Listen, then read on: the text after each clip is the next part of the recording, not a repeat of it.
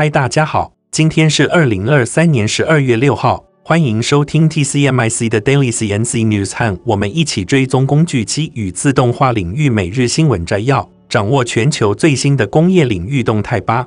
那今天这集的 AI 语音由优声学进行合成并赞助播出。在我们请 AI 小姐为我们阅读今天的新闻之前，先帮我们按下订阅，开启小铃铛，这样每天早上就可以收听到最新的消息哦。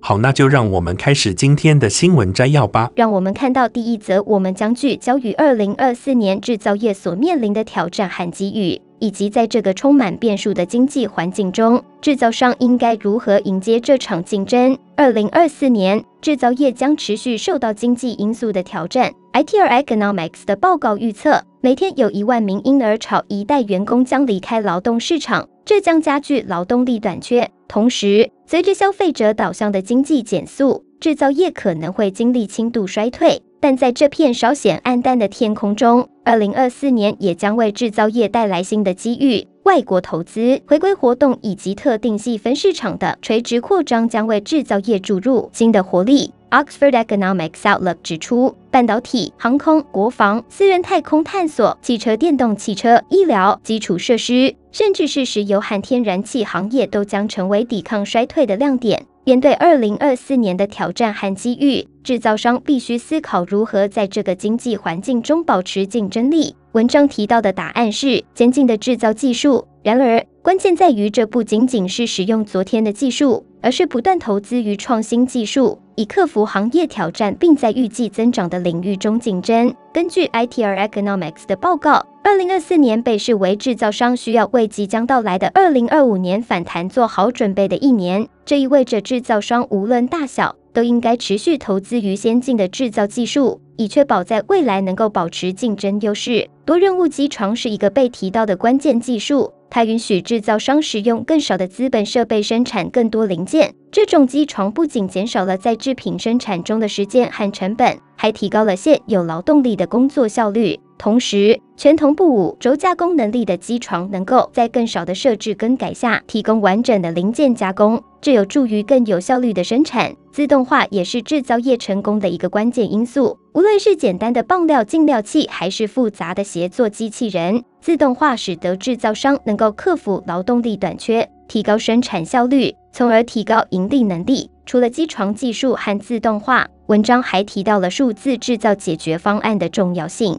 这些解决方案包括数字连接，可以实现机器的安全可靠监控，并且生成的数据对于工艺优化和提高机床利用率至关重要。总的来说，在二零二四年这个充满挑战和机遇的环境中，制造商需要检视并更新他们的制造技术。只有这样，制造业才能为新的一年做好准备，并迎接未来。那接下来第二则的新闻，我们将聚焦于台湾电动车产业的未来发展。以及政府在这方面的积极推动，让我们一起来了解更多。为了推动二零五零年实现近零碳排放的目标，两千零二十三大肚山电动车产业高峰论坛于四日在台中清新温泉饭店举行。行政院长陈建仁出席并表示，台湾电动车产业已取得了相当可观的阶段性成果。据预估，今年车电产值将超过四千亿，而到二零二五年更可能达到近六千亿。陈建仁呼吁大家携手合作，让台湾车辆产业跃上兆元产值的新高峰。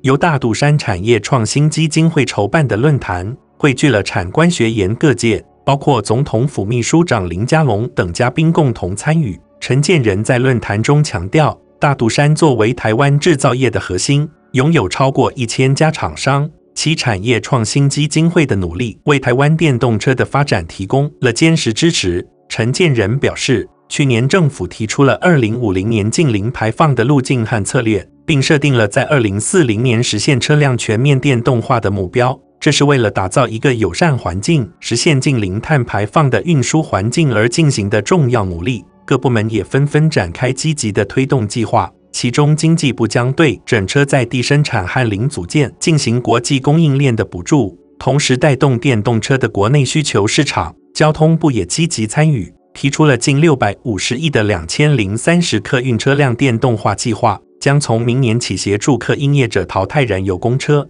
改为使用电动公车。力求在二零三零年实现市区公车的电动化目标。总的来说，在台湾车辆产业发展的道路上，政府与产业界携手并进，为实现近零碳排放的目标努力着。相信随着大家的共同努力，我们将能见证台湾车辆产业进入兆元产值的辉煌时刻。接着第三则新闻，我们将带给您一条关于工业发展的最新消息，让我们一起来了解更多。来自车床代表厂龙泽科的消息指出，短期内景气仍然面临挑战，这成为当前产业的一大考验。然而，戴云锦总经理表示，对于长期发展，他看好母公司龙泽科与全球知名的 Nidec 的合作。Nidec 在马达、减速机、冲床领域具有全球代表性，旗下拥有四百多家关系企业，这将为双方提供技术和情报交流的平台，同时透过综合行销扩大业务机会。龙泽科的母公司日本龙泽在十一月中旬宣布，Nidec 已完成对日本龙泽的收购条件，并且双方已经展开相关的合作。，NIDAC 也开始与台湾龙泽科进行交流，强化全球产业网络。戴云锦强调，对于与 NIDAC 的合作持乐观态度。尽管当前产业面临短期景气低迷，NIDAC 积极主动询问如何协助加强业务成长。在这个协作的框架下，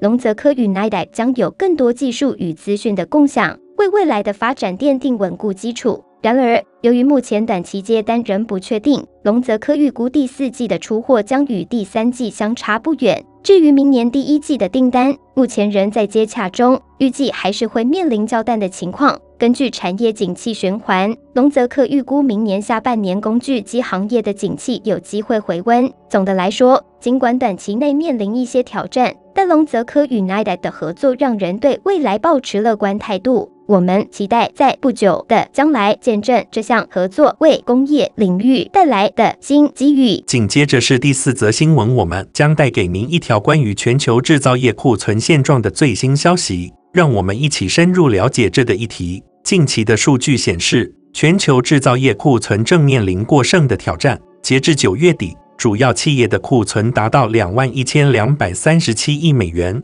比新冠疫情前增长了百分之三十。虽然供应链开始正常化，企业纷纷努力削减过多的库存，但由于中国经济放缓等原因，一些行业的去库存进展缓慢，这也可能成为世界经济的一大拖累。Quick Fact 的数据统计显示，全球有四千三百五十三家企业受到影响。二零一九年十二月底，新冠疫情蔓延前的库存为一万六千五百七十六万亿美元。由于供应链混乱、战略性增值和原材料价格上涨等原因，到二零二三年三月末，库存达到两万两千零十四亿美元，创下十年来最高水平。虽然企业开始削减库存，但到二零二三年九月底，库存仍同比增长百分之二，较新冠疫情前增长百分之二十八，处于相对高水平。库存过剩的现象让人担忧。显示库存周转天数的数据显示。二零二三年七至九月，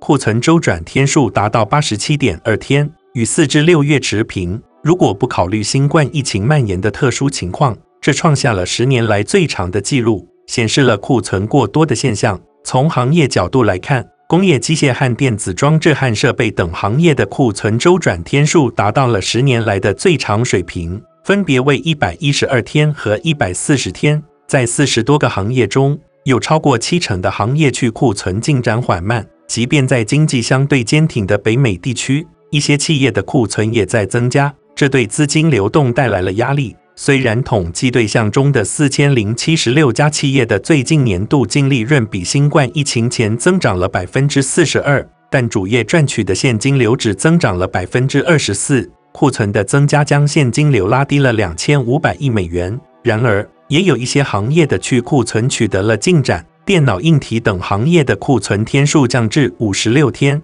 创下了七季度以来的最低水平。总的来说，库存过剩不仅将对现金流造成影响，还可能导致需求下降和生产收缩等问题。在全球经济面临不确定性的同时，我们将密切关注库存问题的进一步发展。那最后一则新闻，我们将带给您一则令人振奋的消息。来自 NASA 的最新技术突破，可能会彻底改变航空业。让我们一起深入了解这项令人难以置信的创新。，NASA 最近推出的新型固态流锡电池被认为有望在航空业引起一场革命。这种新型电池可能通过电力取代传统的燃气发动机，彻底改变航空旅行。这项突破性的技术有望减少有害排放，同时为更快速、更高效的电动飞机打开了可能性。航空旅行一直是温室气体排放和环境污染的主要来源。据美国环境保护署 EPA 数据显示，仅在美国，商业航空旅行就占所有运输排放的百分之十，占全国温室气体排放总量的百分之三。这也促使科学家们寻找替代推进方式，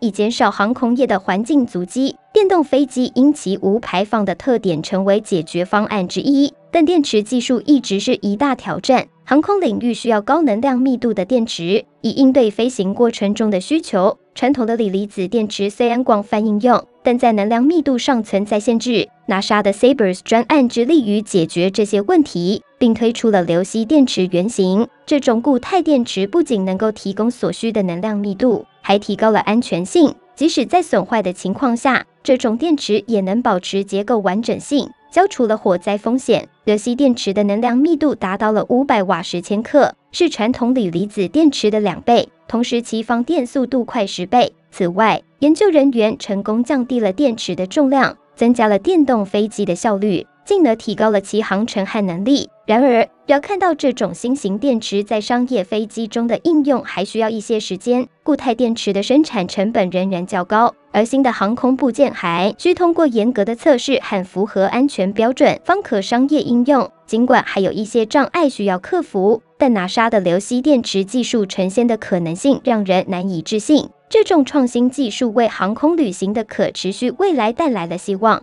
谢谢收听，这就是我们今天的报道。敬请期待未来更多令人振奋的科技新闻。感谢大家。以上就是今天早上的 TCMIC Daily CNC News。工业自动化正在不断的发展，还敬请关注我们的节目，我们将持续为您带来最新的科技动态，还有行业资讯。如果你喜欢今天的节目，请给我们一个五星好评或按赞，并在留言中告诉我们你还想了解哪些其他有趣的新闻呢？祝您有个美好的一天。我们下次再见。